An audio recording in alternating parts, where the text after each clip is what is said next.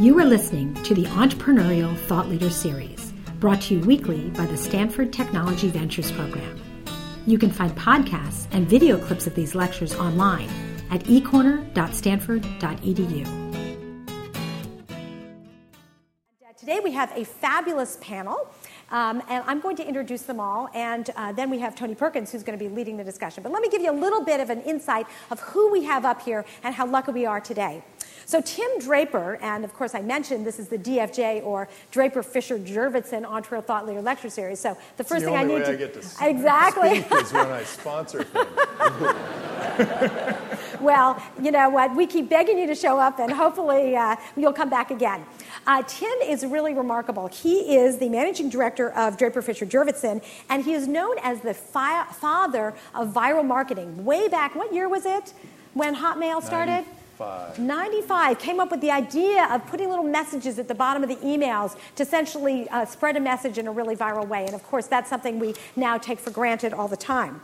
Uh, Tim also launched the DFJ Global Network, which is an international uh, network of early stage venture capital funds uh, with uh, offices in at least 30 different countries around the world. He is the founder of BizWorld. And if you don't know about BizWorld, it's a program that uh, teaches entrepreneurship to kids. I've had the pleasure of teaching it for many years, and uh, it's just terrific. He has a degree from Stanford in EE and also a Harvard MBA. And uh, I love the fact that he was named an always on number one venture capital deal maker in 2008.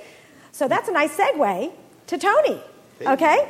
So Tony is the creator and former editor of Red Herring and the CEO of Always On. How many of you in the room get the daily Always On newsletter? Well, if you don't, you should. I know today there were a couple articles I literally sent on to several different people. Really, really interesting. He is consistently ranked as one of the top 10 technology business journalists. He's been a member of the World Economics Forum Media Leaders and uh, was the CEO of Upside Publishing. Uh, he basically spends a lot of time chronicling technology and is a regular columnist for the Wall Street Journal. So, the third panelist we have is Michael Moe. Michael Moe is a founding partner of Think Panmure. Is it Panmure? Think Equity. Think Equity. Okay, that's uh, changed. And is a former director of global growth stock research and a managing director of Merrill Lynch, was one. And he's been named the best on the street by the Wall Street Journal. So, without further ado, we've got our panel talking about the next big thing. Hey.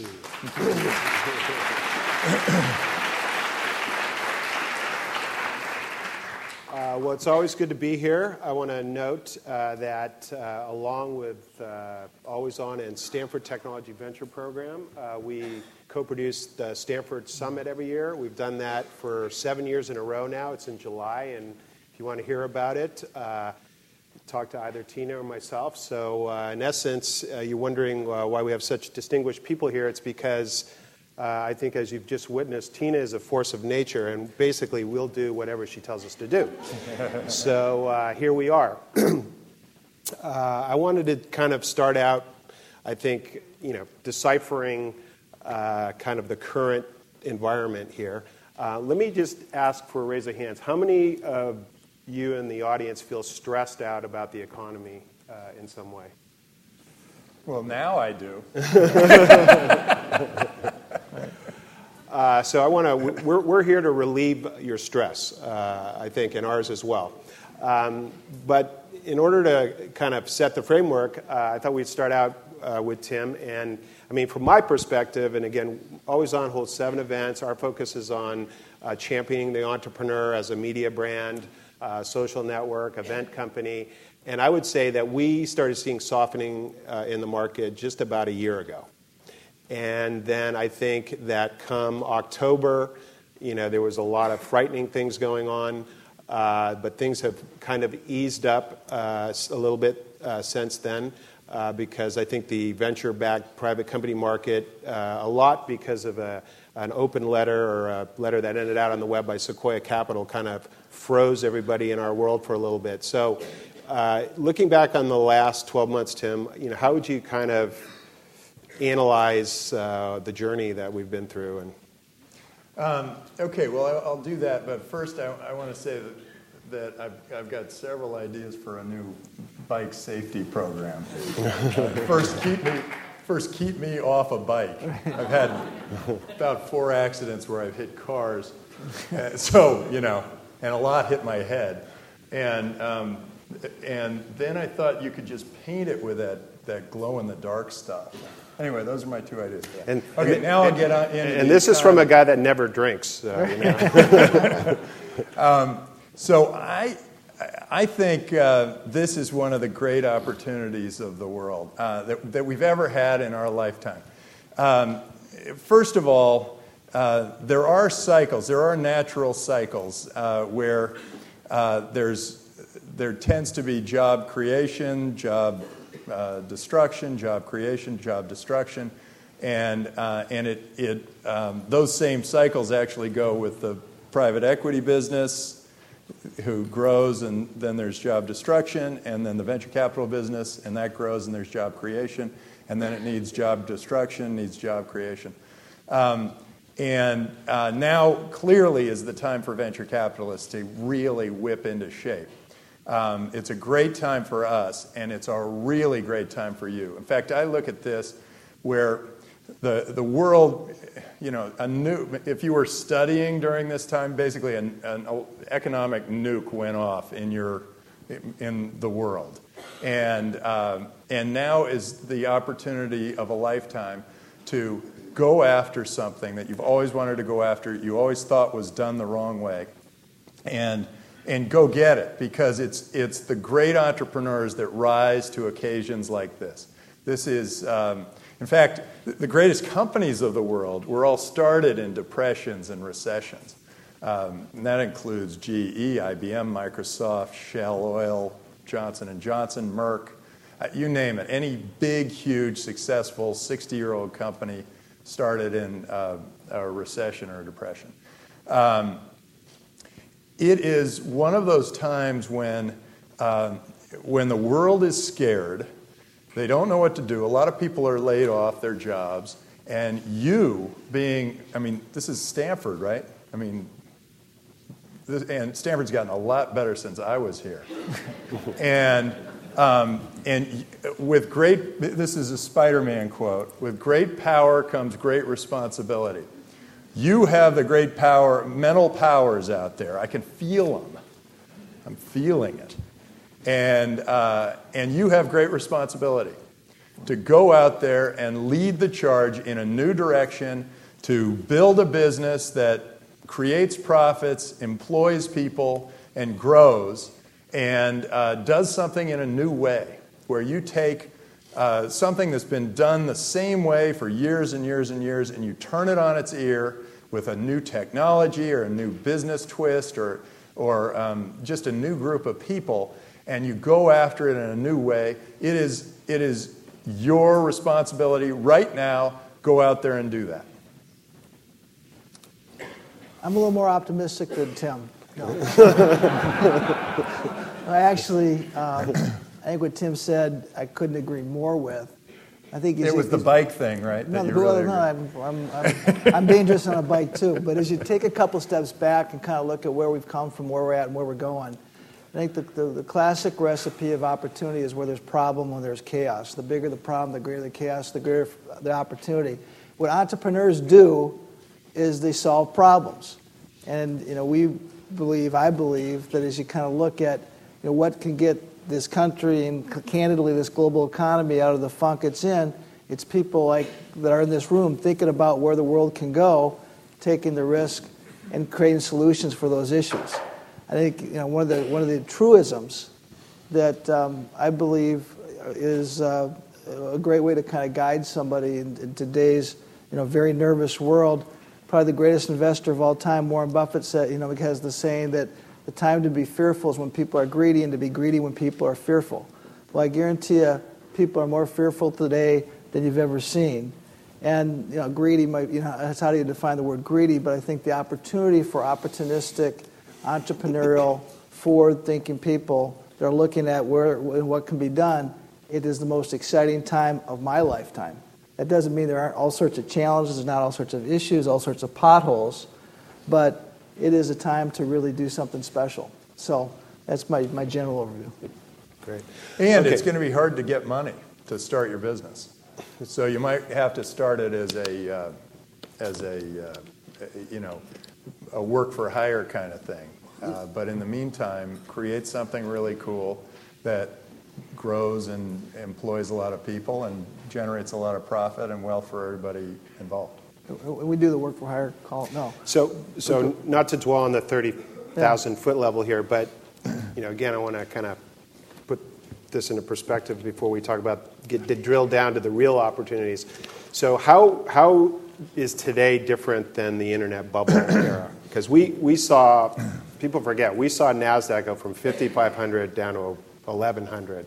So that's a little bit different than going from 2,800 to 1,300. Yeah, I think it's, you know, I think the biggest difference is really, and, and, while innovation really never slowed down, and Tim, just to carry forward Tim's point about great companies, I mean, Google basically powered its way and, and arguably was created because of the, the implosion of the dot com bubble and a lot of other great innovative companies that kind of powered their way through. But really, since 2000, when March of 2000, when the internet bubble pricked, you know, it's not been a glorious time for technology and growth companies. And so I think the, the, you know, the reality for all that is that um, you know, when, you, when, you, when you look at um, you know, things that even like the, some of the greatest opportunities is when you have to really focus on how you're going to create something that people pay for. So, um, well, I, th- I think actually how it affects me as a venture capitalist was we were in the center of the hurricane uh, when it was the internet bubble came and, and popped. Um, and we felt every little piece of it. Um, there were some real positives there. Um, one was that um, if one per in the Silicon Valley, if um, it, was great because there were usually uh, both the husband and the wife were working, and if one lost their job, the other, that one, the other one still had a job, so they weren't in breadlines. And, they, um, and the, the one who lost their job said, Well, I'll just start something. And that, that created a whole new wave of activity. And, and so we were really in the center of that boom and bust. Here, um, we're, we're sort of collateral damage. Uh, it's like the, the elephant stepped a little too close to our teepee and uh, and we got we got knocked over. Um, but it also uh, is a is uh, a situation where a, a, great entrepreneur can now look at this and say, this is um, this is something that's going to fundamentally change things, and it's going to allow me to do this. Where I never could have done this before because everybody was doing it this way, and it would have been very difficult to do. So, there is that now new opportunity um, that's created by this, this complete um, you know, obliteration of the, of the economic system. So, we're warming you up here. Um, the other night uh, I, uh, on Charlie Rose, uh, you saw Marc Andreessen. I don't know if you guys got that. Um, he was the founder of Netscape. He founded LoudCloud. He's now doing Ning. Uh, and there was this very poignant moment with, uh, where they were talking about, I think, the New York Times. Was it the New York Times or whatever? It. And he just, he's talking about the paper version, and he kept telling Charlie Rose that they just need to kill it. Yeah.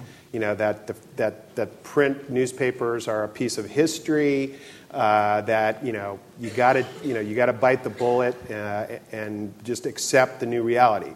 So I know I'm the moderator, uh, but I'm going to give a quick opinion myself here uh, on this subject. And basically, and I'd love to get your reaction to this, but basically during the internet bubble, it, we pumped out a bunch of fake companies that people bid up. And then all of a sudden they figured out, you know, uh, we spent five years trying to figure out how many pet companies we could put on the internet, only to find out the, the number was zero. Uh, and, and, then there was a lot of wreckage, uh, regrouping, but a lot of that whole bubble period was, was based upon a vision of, you know, of the internet uh, steamrolling the way people do business and creating what was then called the new economy. My view, my theory right now is that all those things that we talked about that were going to happen, like the end of television, the end of newspapers, all that stuff that we poured a bunch of money in, think it was going to happen 10 years ago, is actually happening now. Okay, and so a lot of the destruction in the market, a lot of the jobs that are being destroyed, are jobs that are being steamrolled uh, uh, a lot by the internet, uh, but increasingly by the green tech uh, movement. Because every, right now we're doing, we're looking at how we do everything. Entrepreneurs are looking at how we do everything, and they're going, how can I do that same thing in a way that's better for the environment? And that's bringing the Silicon Valley mentality into the whole uh, green space, which I think is super exciting. So, the way I kind of see it, the reason I share your optimism is because we are the future. Silicon Valley is the future, and a lot of the jobs that we're seeing being destroyed are never going to come back, but it is our world that is really causing the disruption and therefore is going to be the one that creates uh, the jobs. Does that sound good? Yeah, everything but the fake company thing. Um, I, I, I, actually think they were real companies. They got some of them got ahead of themselves. Some of them, I, and I think actually they're uh, all of those companies. Some became features of other companies, but um, the internet is bigger than it was in 2000. You know, in 1999 and 2000, it's getting, it's even bigger. Um, we're all a much bigger part of it. It really did move things, and I, th- I, I think that's absolutely right. And, and uh, what Tony alluded to was, you know, GM, Ford, and Chrysler are all, um, you know, sort of an old way of creating a car. It pollutes, it's uh, low gas mileage, it, uh, it's not that safe, it doesn't go that fast. Um, now you can come, you can get a Tesla uh, for for a, now it's getting it's a reasonable price. um, but it's zero to sixty in four seconds, and it's you know it costs a lot less than a, any kind of you know high high cost Ferrari or Porsche, um, and and it's a new way of looking at things. He that entrepreneur said, "Hey, Battery technology is such that, that these lines are going to cross, and they're going to cross pretty soon, where you're going to get better performance, better gas mileage out of a car that's electric, all electric, than you did out of a gas powered car. And I think the world is starting to recognize that. People are starting to think, well, why don't I buy at least a hybrid? And, uh, and the Detroit guys just didn't get it. And, there, um, and this is happening all over the world. In India, there's a company called the Reva that has a terrific you know, uh, electric car that um, turns out it's more expensive than the gas alternative to buy, but to own over a five year period, it's less expensive. Um, there are some major breakthroughs in clean technology. Um, I think actually the most powerful one we have is, um, is going to be for many years to come is nuclear power.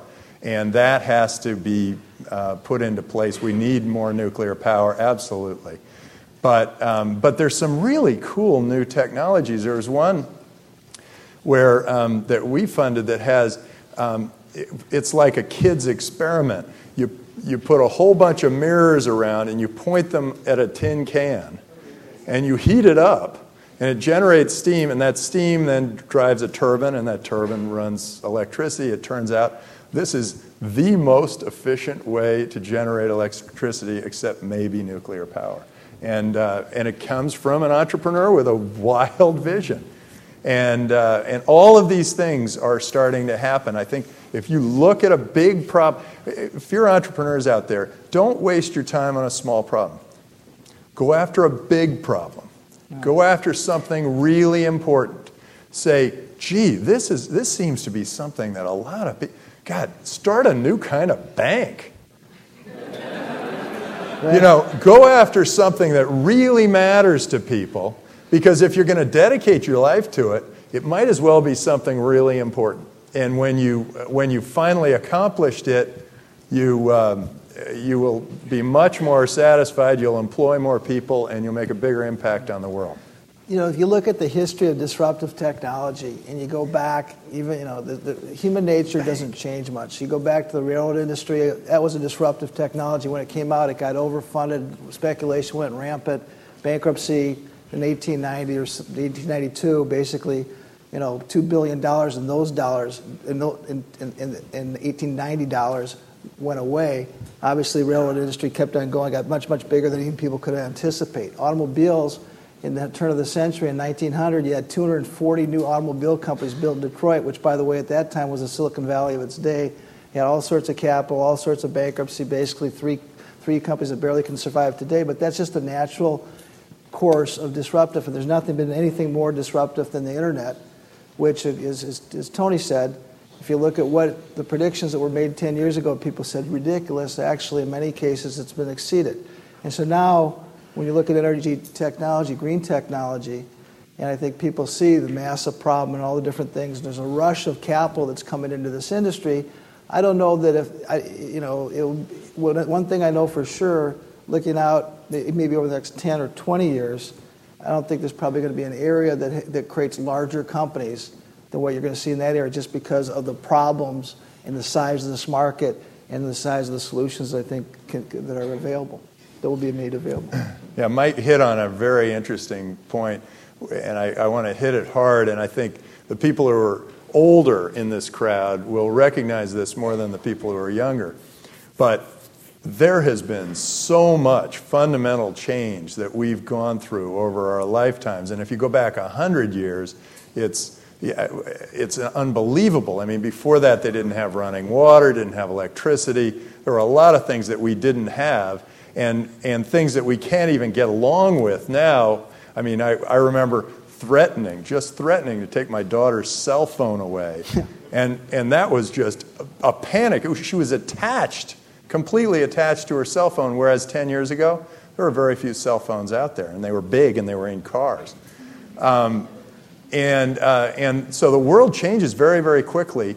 Technology marches along very quickly. In fact, it's accelerating uh, because it's the, the free world's gotten bigger. There are a lot more great minds out there pushing the edge of technology. And, um, and that is moving faster and faster. And so when you, when you start your business, think five years out, but push it a little bit. You know, go from uh, a fast self navigating car to a flying fast navigating car. Or go, or just the idea, just push yourself a little further because there are a lot of people on this world, in this world, and there are a lot of people innovating, and our worlds are going to change more than we ever imagined. Uh, financial bounces aside, you're, you're going to see the finances go down, go up. Turns out there's more innovation. If you look at Moore's Law, there's more innovation in a downturn in the economy than there is when things are going really well. So, um, so push it and say, you know, okay, what, what's, what's going to be the world, what's the world going to be like in five years? And, and then say, okay, what's it going to be like the year after that? Yeah, and I think just to expand on that point, and I'll turn it back to Tony for a question. I think, you know, I think so often, if you took a poll here, you know, what are the areas that people should be in? It's kind of like what's hot here and now, as opposed to really looking over the horizon. And I think one thing that history has shown for sure is that whatever whatever would turn out to be the most popular thing in this room probably wouldn't be five years from now in terms of what the success would be. So thinking about what are the true mega trends that are taking place in society in the global marketplace in terms of globalization, the internet, convergence, demographics. I mean, demographics is the most powerful indicator of where the future is. In 1800, just for an example, you know, you had, you had basically the average person lived at 40 years old. The average woman had eight children, six of which died before the time they got to adolescence. You know, you look today, and all of a sudden the population of the, the world is, is uh, doubled in the last 50 years people have 2.1 children per, per, per, household. I mean, just, but you can see these patterns emerge, and therefore looking at what looks like five years from now, or 10 years from now, or 15 years from now, by looking at those patterns and position to where the puck's going as opposed to where it's been, I think that's where you can create some real opportunities. So I'll throw another one of my thoughts at it, you guys see what you think. Um, you know, when I look back historically, it's very interesting. Down here on Alpine Road, there's a little coffee shop called Konditorei and in the mid 70s, Steve Jobs and Steve Wozniak, they used to show up there and they had the homebrew computer club where they would bring their hand built PCs in there, and their whole vision was that, that they thought that everybody in the world was going to need a PC, which was like this ridiculous idea uh, in the mid 70s. By 1986, Microsoft had gone public, and I would argue is that's when the PC generation really started to drive the innovation economy. And you know, now when you look at the Fortune 500 or whatever, uh, a vast majority of the companies at the top are, were built uh, out of that generation. Now, for the first time in my life, I see a, a, generational change that has occurred, which you know you can call it all sorts of things. I call it the instant messaging generation. The, the folks who grew up with real-time communications uh, starting about 10 years ago. Now they're 25 years old uh, at the center, and they're entering the workforce, and, they're, and, they, and they have completely different behavior patterns. Okay, they, they're, they're virtual they're always on. Uh, they communicate in real time. They use you know, all sorts of different text messaging, et cetera, et cetera, which is really changing the landscape. Uh, so back to your GM analogy, we hold a Going Green conference. You go out there, and there's 15 alternative cars in our little you know, auto garden. 30 days later, I'm watching these guys, dinosaurs, begging for money from you know, Congress. And it's kind of like there was a disconnect here. So I, I think we're going through you know, this whole generational change. And I think the most important thing for people to embrace is that whatever you do, you better put uh, that new product or service, place it on top of this new generation because they're now in charge. And if you try to present them with any, whether a printed newspaper or you know, a television program that they have to run home at 9 o'clock to watch or whatever, they're just, they're just not going to go for it. So I think that's where it gets Marc Andreessen's telling Charlie Rose that the New York Times needs to kill their printed product and just go all online. I mean, do you see that same generational impact? Which is really, you know, we're the PC guys, really. We're well, PC generation. But I, but I think there's, I mean, a couple key things that have just, you've seen things be accelerated. One is just how, kid, you know, if you want to understand the future, look at your kids you know, Tim talked about the chaos with his, his, daughter. My daughter lost her iPhone a week ago. An APB went out on Facebook to her 600 million friends saying, I can't find my phone. Because it was this, it's not, it's a phone, it's her life, it's her computer, it's everything she does is off, off that platform. And I think as you look, I mean, how many people here do tweet on Twitter? I mean, you look at this, the company didn't exist 18 months ago. You got 6 million people doing live time digital communication. So, I mean, I think it's clearly the mobile computing coupled with how people expect to get their information, how they expect to communicate. You know, it's, it's totally radically different, and I think it's, and it's, and it's powerful, and it's, it's an important concept to understand. I had a great tweet experience. it was really fun. I, I typed this thing in. But somebody asked me, um, hey, I'm about to go speak um, on what are the 10 uh, biggest problems a startup can have or something. And so I, I just typed out some and then I said, hey, do you mind if I'm going to I'm to put this on my blog? Put it on my blog and, and I put it on my blog that night. The next day, I went and I, I saw this, I saw about five startups. One of the startups was this new kind of tweeting startup that makes tweeting a lot easier. And, and, and there, were, there were 30 comments on my 10 that he, he just brought up. He just said, Oh, here are the 30 comments. Okay, then, then the next entrepreneur comes and he goes, he goes, Here's why I'm going to be successful. Here are the 10 things that can make a, a startup fail that you said, and, uh, and this is why I'm going to be successful. It was amazing. And that was the next day. I mean, for the young people here, they don't, they say, oh, of course. And I'm thinking, whoa, 30 people actually commented on my thing before I even, you know, woke up in the morning. And it was, I mean, that, that tweet, tweeting is really starting to proliferate. Yeah. Tweeting is sweet. No. Um, I'm a tweeter. Um, the, uh, so again, back to this idea. I mean, I, I think I think there's been a, a huge huge behavioral change. Uh, I'll give you an example of a statistic which I think is really interesting. You know, somewhere between 30 and 40 percent of the time that we're consuming media and content, we're on the internet. Okay, yet we just had our on media conference back in New York. You know, somewhere between only six and seven percent of the ad dollars are invested in advertising on the internet.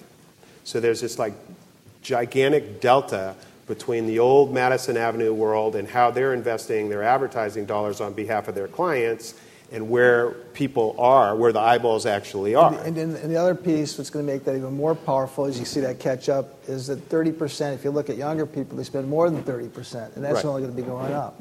Right. So, so just in the online advertising sector alone, it seems like there's going to be a lot of cool companies created trying to figure help Madison Avenue bridge that gap between the ad dollars that aren't being spent and, and where all the eyeballs are. I mean, yeah, you know, this reminds me of something. We have an investment in a company called Glam, and um, and this sends this is also a message for why an entrepreneur is often better off with less money than more. We um, we had invested in this company, and he was spending it um, at a reasonable rate, but we didn't really have a business model. This was just a little site for uh, women to go see fashion and that kind of thing. And it wasn't really taking off. And, and we said, You've got to cut your expenses in half. And he was so mad at me, he was just furious. And he said, What do you mean? We got plenty of money in the bank. We, this is good for at least 18 months, whatever. What are you telling me I got to cut it in half? Then we're going to have money for three years or whatever. You're totally wasting your money. And I said, I said, no, we got to cut this in half until we get a business model. And, and uh, he just walked away so pissed. And then he, he came back about a month later and, and he said, Thank you so much. And I'm thinking, well, uh oh. Um, and he said, I'm so glad you came up with this. And I thought, well, I didn't come up with anything. And, and he said, well, what we discovered in going through our real business model was that we can sell ads for all those bloggers out there that have been blogging to our site and they all want to share revenue with us. And so we're changing the whole business model and we're going after this. And now Glam is the 10th largest media site in the world. Um, and, and it came from nowhere. It came from just, you know, forced less money. But it, you can grow very, very quickly uh, because we all communicate so much faster. And you, if you have some new way of using a cell phone or tweeting or whatever it is that you're doing, um, it will proliferate around the world much, much quicker. And that will um, allow you to get to, you know, a billion people much, much quicker. And by reaching those billion people, you can advertise to them. You can uh, get them to pay for a subscription for something. You can ship them something.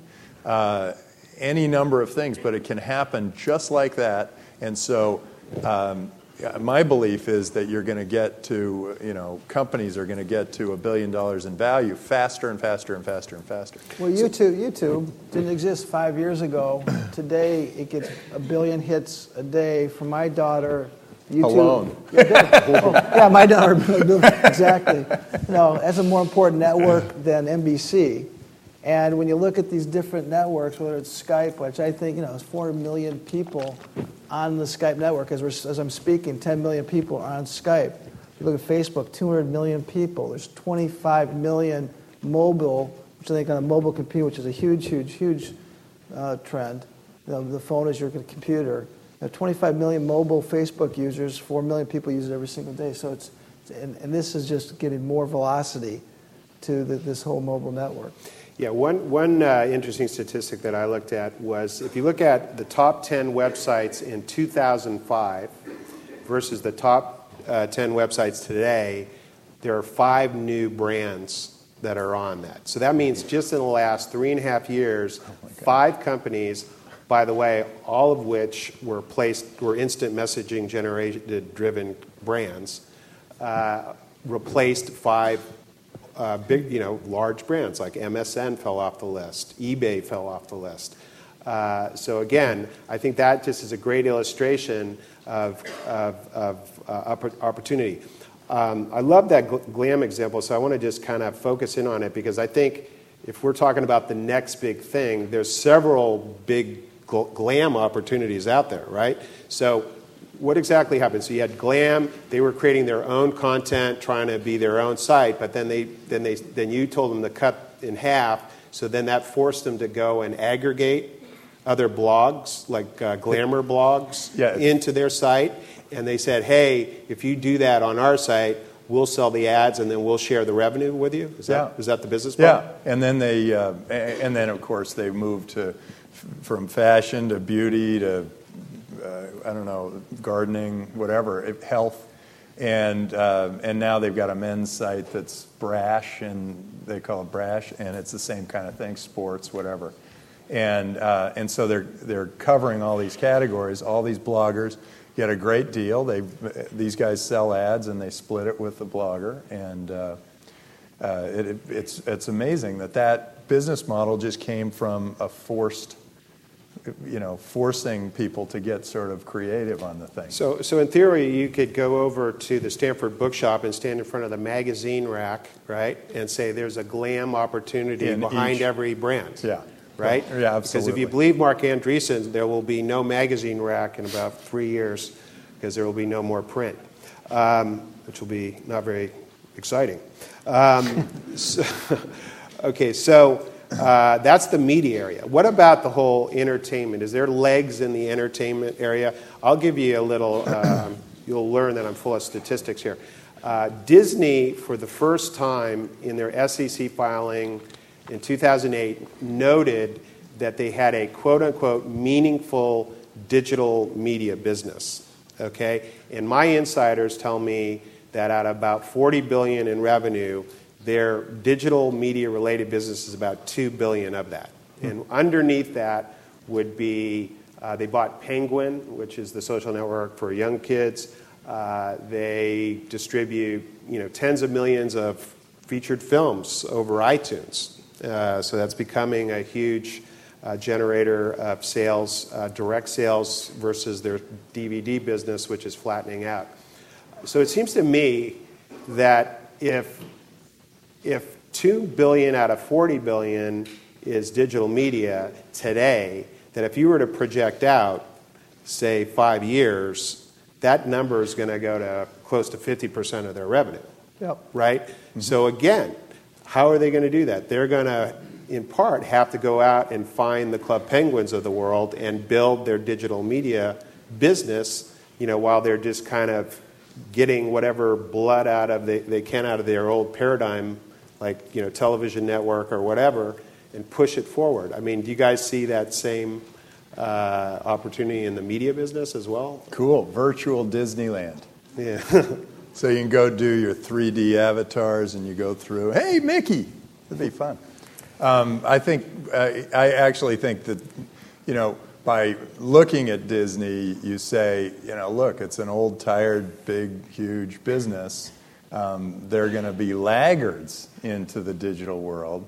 They're going to go in screaming and kicking, and maybe they'll buy some properties, but I think they, uh, you know, they have some big cash cows. They've got Disneyland, and they've got all those movies that they keep pounding out. Um, now, of course, the delivery of those movies is going to all be digital. I, um, in fact, that guy's watching one right now.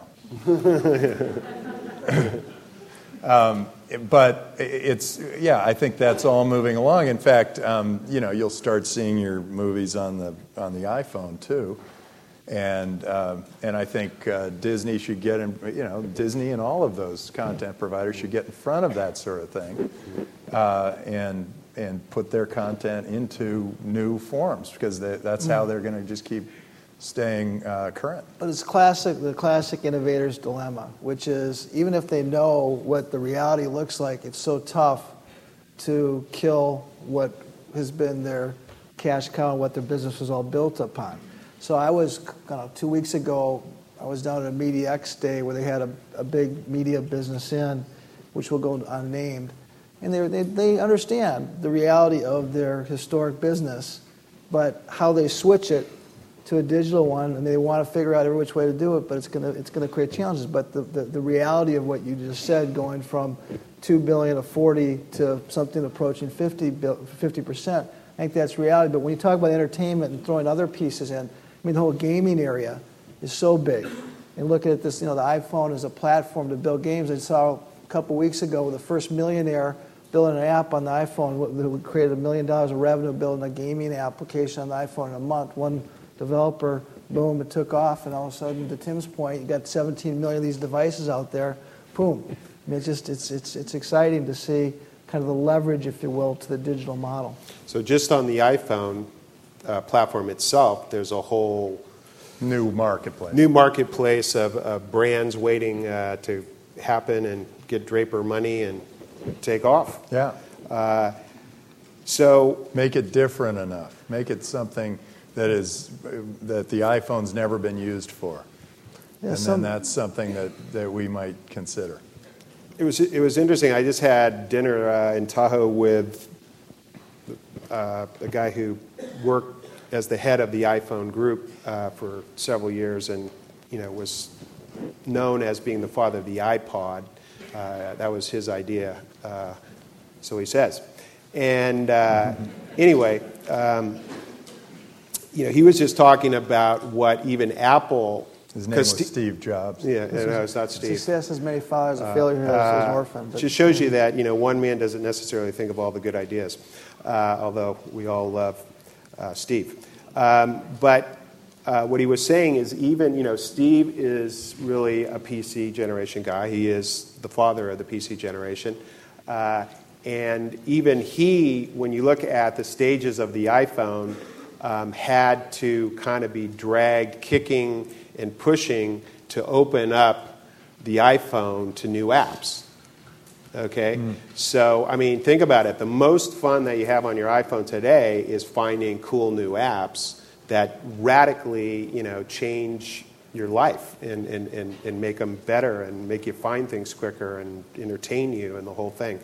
Um, so uh, I thought that was an interesting anecdote, but again, it plays back to this idea that there is a generational change here, and open is one, you know, seems to be the operative word. Now, free is also in there somewhere, and for guys that want to make money, free is kind of a scary word.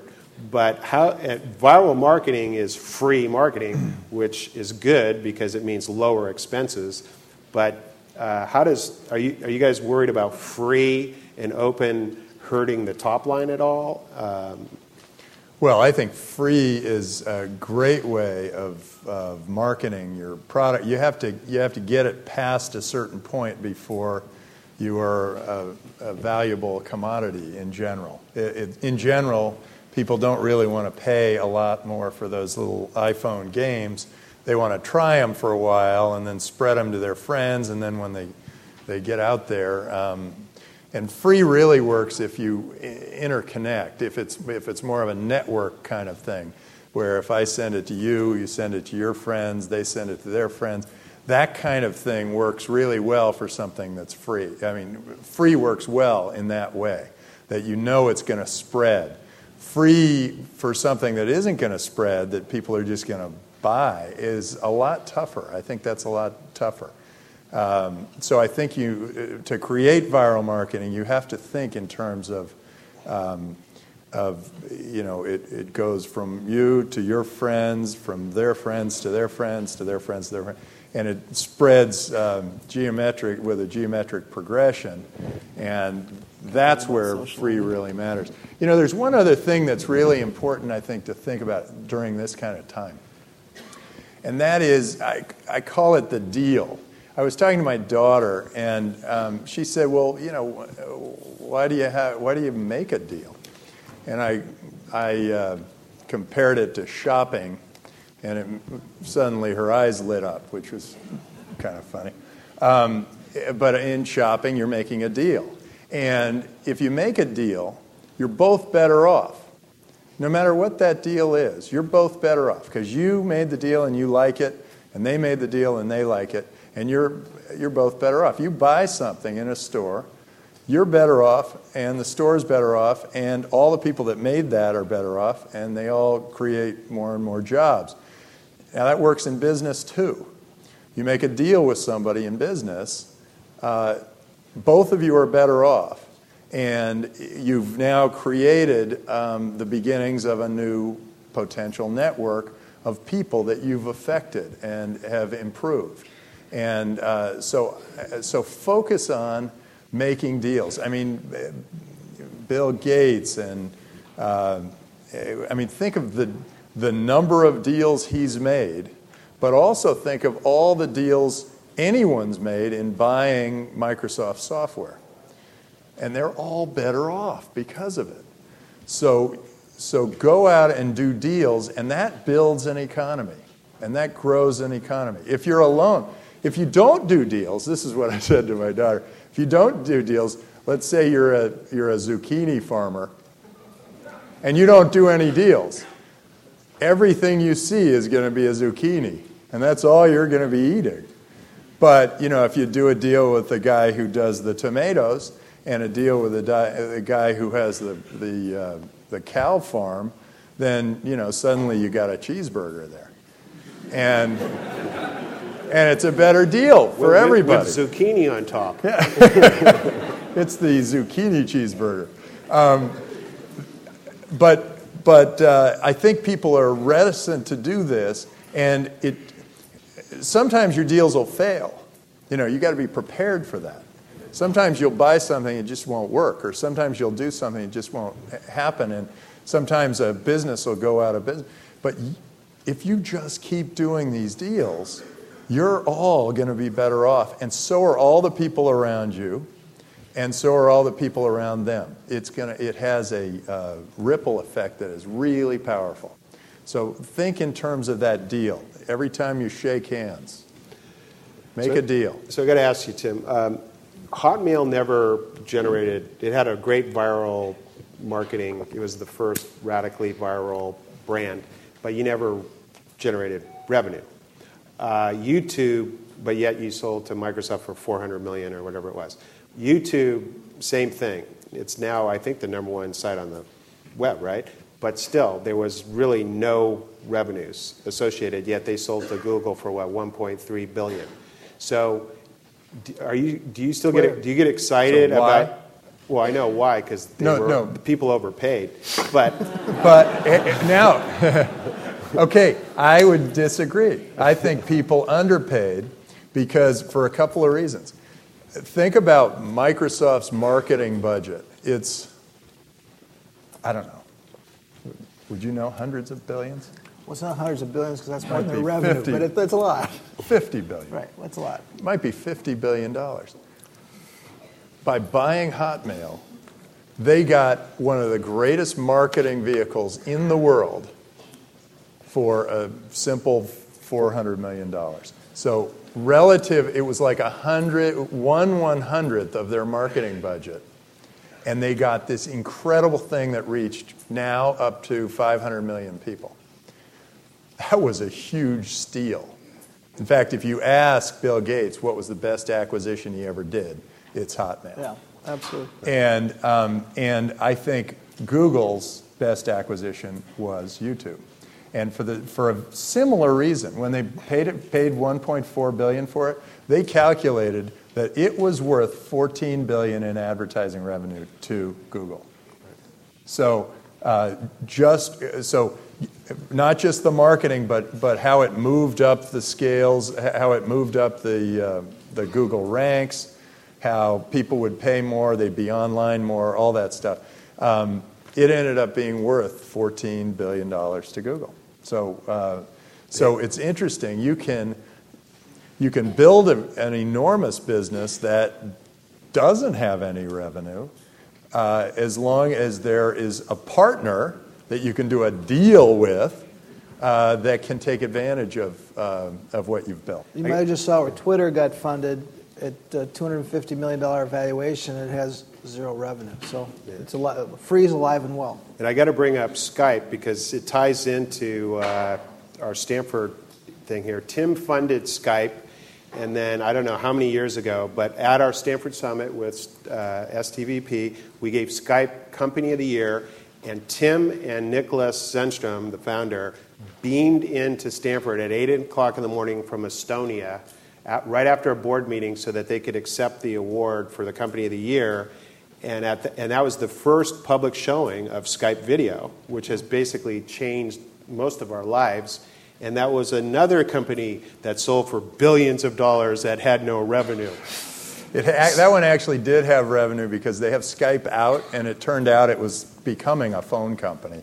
So I'm surprised phone companies didn't buy it.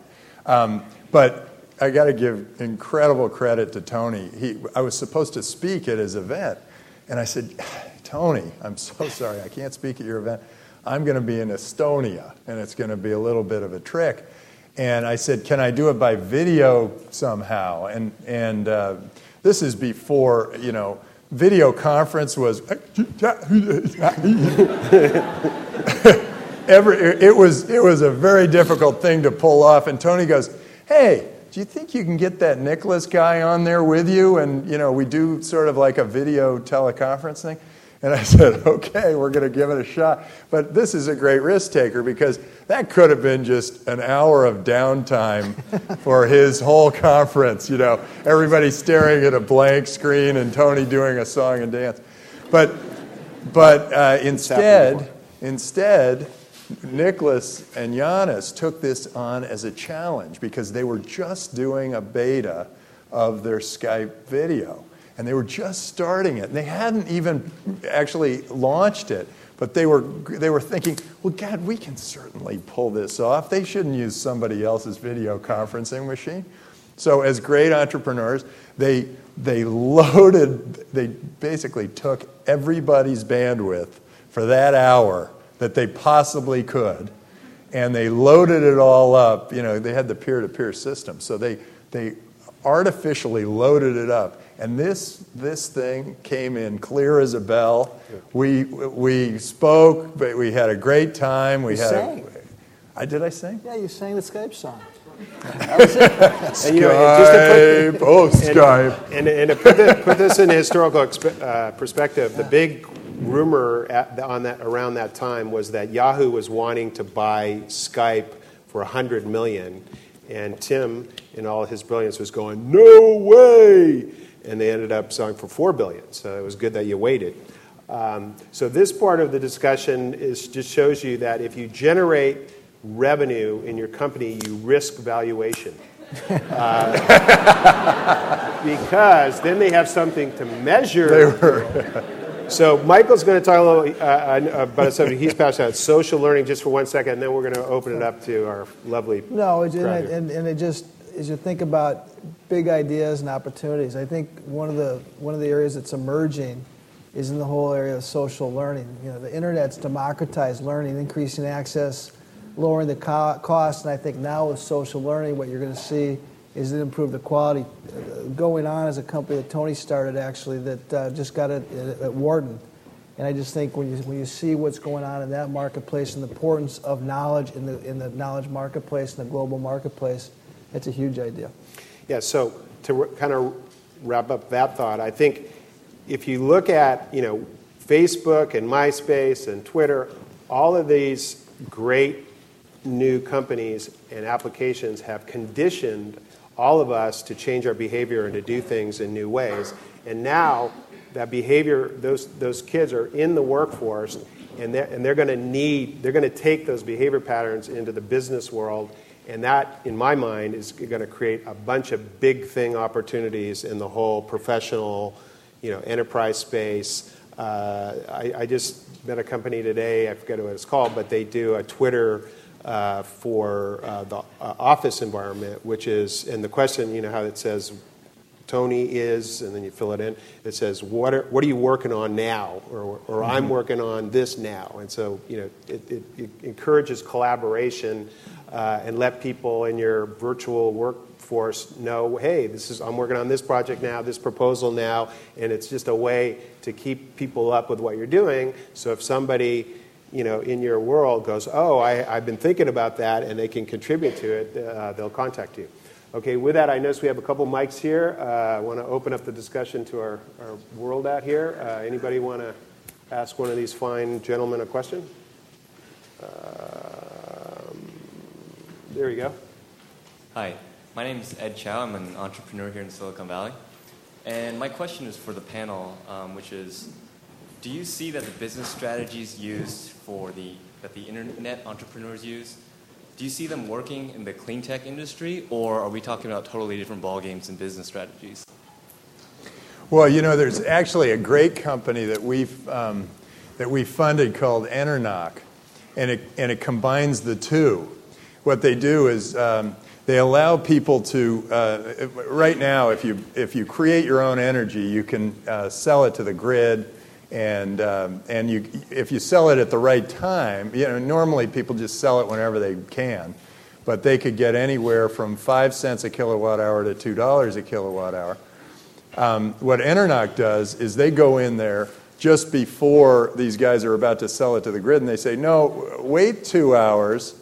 It's going to be noon. Everybody's air conditioner is going to go on, and it's going to be worth two dollars a kilowatt hour, and and uh, and so they're using electronic technology, I mean, or, or software to apply to the clean tech world. And I think there are many, many other applications like that. In fact, um, a solar panel is really a semiconductor.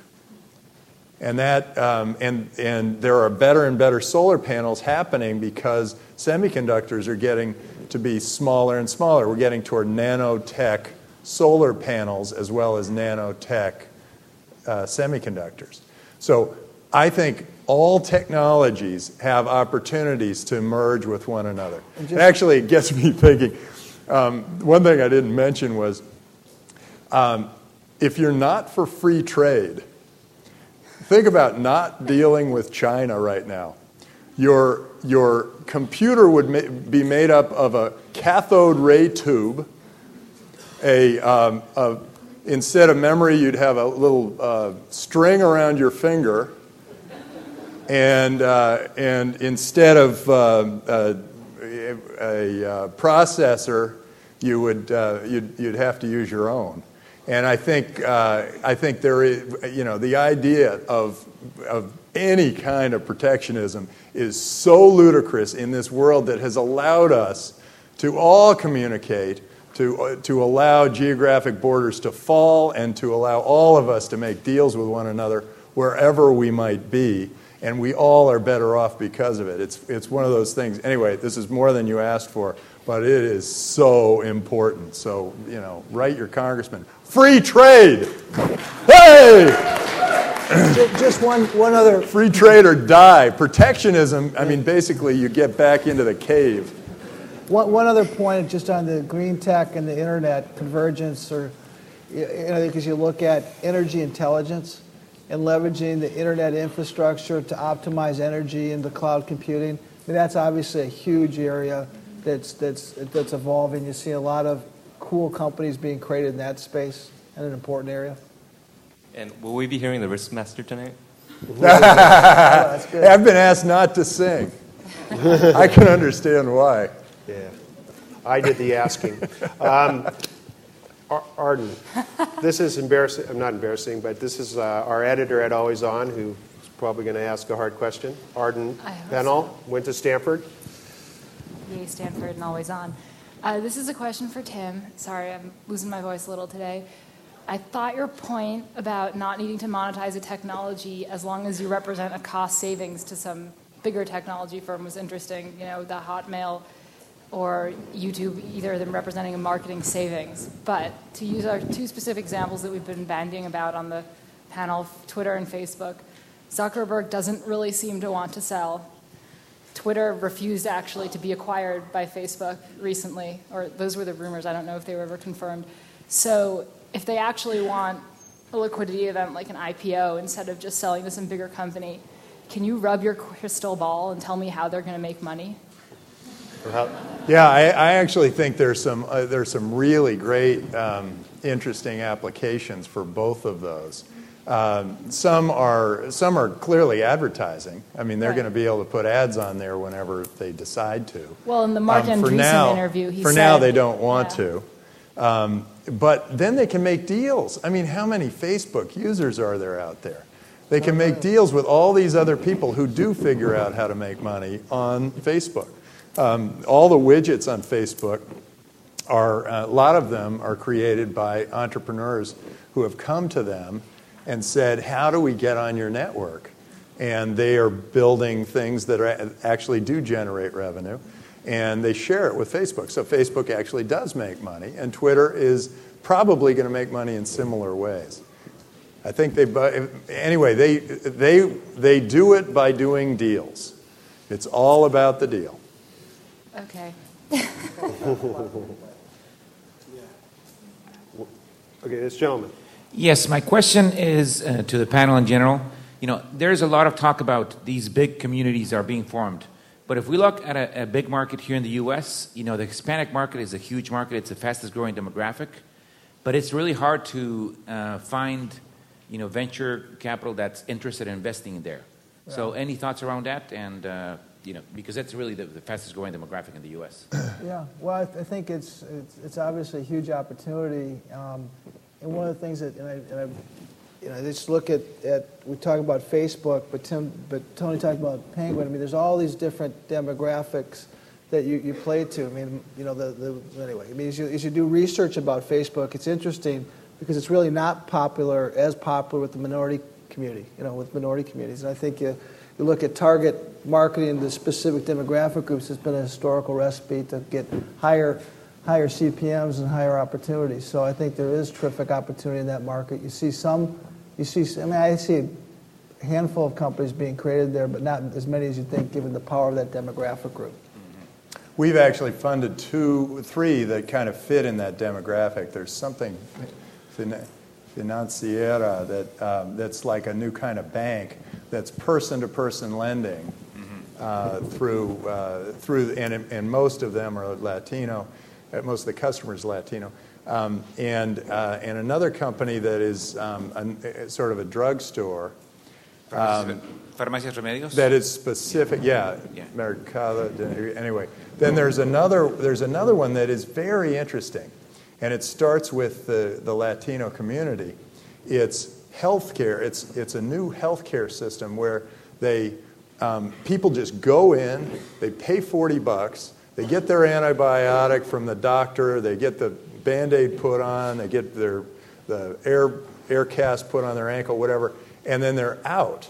And they're, um, these guys have done um, a series of deals with uh, Walmart, and, uh, and the Latino community has flocked to this because they're, you know, they don't want to be in some healthcare system that is failing and a disaster, and they'd rather just go in, see the doc, and come out. Now, they're the early innovators, mm-hmm. Mm-hmm. and they're the ones who are coming in, and then all the rest of us are going to say, "Hey, what you know? What am I doing with this weird health insurance thing and paying all this money when I can just go to the doc, pay my forty-nine or ninety-nine dollars, and I'm out of there, and I've got a great program." So, yes, there is great innovation coming from that community. Yes, it has a specific demographic, and it is a growing community, and we're aware of it. Yeah, it, it- just as a side note, uh, Brazil, and I know they speak Portuguese there, but that's a huge, huge uh, market right now uh, where there seems to be a lot of momentum uh, and a lot of people looking at that for uh, new entrepreneurial uh, opportunities. This gentleman here. Oh, I'm just going to add a little something on that. And you're seeing this model not just in the Hispanic community. A lot of the innovation that wasn't mentioned today is happening on mobile and alternative payment models, like the uh, World Mobile Compass, the company that won just year for innovation, is a mobile payment system company. I think it's Star Media, something like that. And they literally have set up a network in their first test with Vodafone is in Kenya, where they're adding 10,000 paid customers and killing Western Union.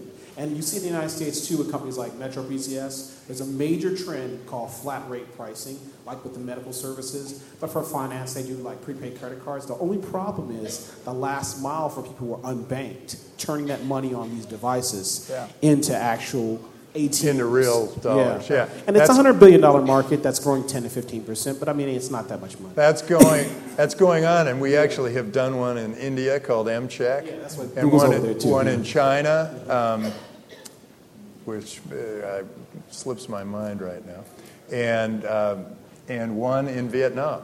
So absolutely, that's a really cool opportunity. I don't know why we're why we have all these credit cards. They waste Well, the reason wallet time, whatever. You, you got a you got a uh, cell phone. Just go sweep it, swipe it, whatever, and get it. Well, the problem make your is, payment. It's like you said earlier, transition. Most of the revenue, 80% of it is outside, which is great import for us.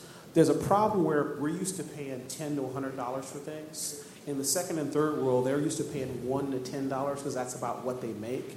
But there's a nice nexus coming up with companies like uh, we do a lot of widget space on Open Social and Facebook. There are companies that are being able to turn information from the second and third world into tens of dollars here because they're saving survey and other companies that research cost and then they do microtransactions and then the last part is can you for people who don't have bank access put that capital on a device that they can use to spend and that's where there's going to be savings for companies here and profits for people who have information we need so it's going to give us a reverse digital flow kind of. Cool. Um, It might be one- our first Kenyan company. We, you know, send it our way. yeah we'll talk afterwards Uh, I'm interested in uh, what you think the prospects are for the emergence of the semantic web and the Internet of Things, and if you think prospects are positive, sort of how, sort of your prediction of how that might evolve, and sort of what time frame we're looking at. It's, it's cool. It's, I mean, we, I, I think it's cool because I, the semantic web is already happening, let's face it. It's not like when's it to happen. It's already happening. You've got um, people are helping people with their problems. Uh, it's, it's happening in customer service. People, you know, co- companies say, God, I can't handle all these customer service calls. Let's just send it out to the other customers who love giving the advice.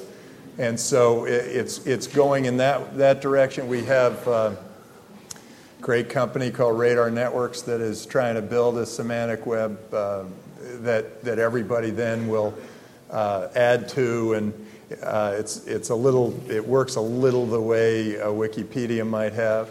Uh, I think that it's just a wonderful thing that we've got going, and there's so many things. And the semantic web can take on different forms, so I, I think you're going to have a lot of fun with it. So if you got one of those, go for it. I, I don't know what's going to happen, where the big opportunity is going to be. Customer service is definitely one of them. Um, but I think there are going to be all sorts of other things. Information, it, it will be a better way to search than Google. Yeah, I think in terms of uh, information turns into knowledge, and it certainly is, you know, the future. And I think to Tim's point, you know, how quickly and and, and where the specific area is, but it's, it's you know it's it's Web 3.0, Web 4.0. Are there any particular challenges you see that need to be overcome? Sort of to, sort of People have to try it, people have to use it. Okay, unfortunately, Tina's telling me we have uh, the opportunity for one more question, so I'll turn to this gentleman. But uh, it should note that Mike and uh, Tim agreed that they'll hang around until about 9 or 10 tonight. so, so if you have questions, but you might have to buy them a beer. I have lots to talk about. My name is Elaine. I represent Togetherville.com. I'm optimistic. We've the- seen you. That, that the expansion of social uh, learning, the social learning that we talked about, I hope that expansion will help democratize learning for kids. Do you think this will happen more through the classroom or at home with family with families?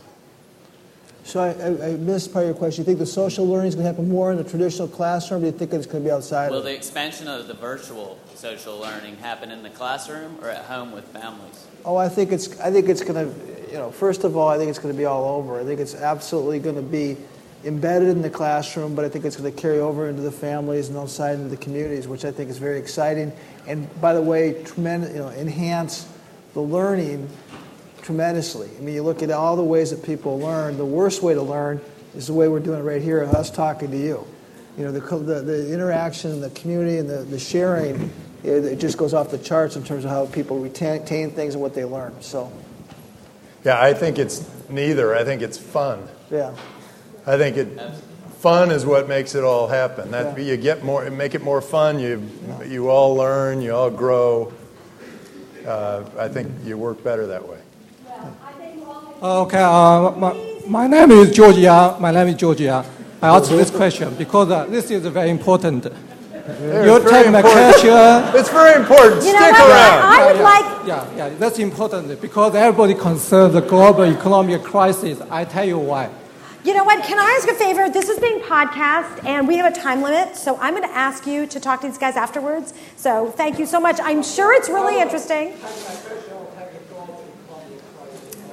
Okay, thank you very much. I just hope you all agree that this has been an incredible way to end to Entrepreneurship that. Week. And I want to thank our amazing panel.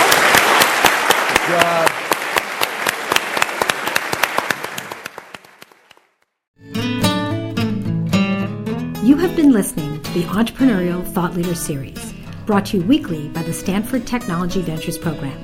You can find additional podcasts and video clips of these lectures online at ecorner.stanford.edu.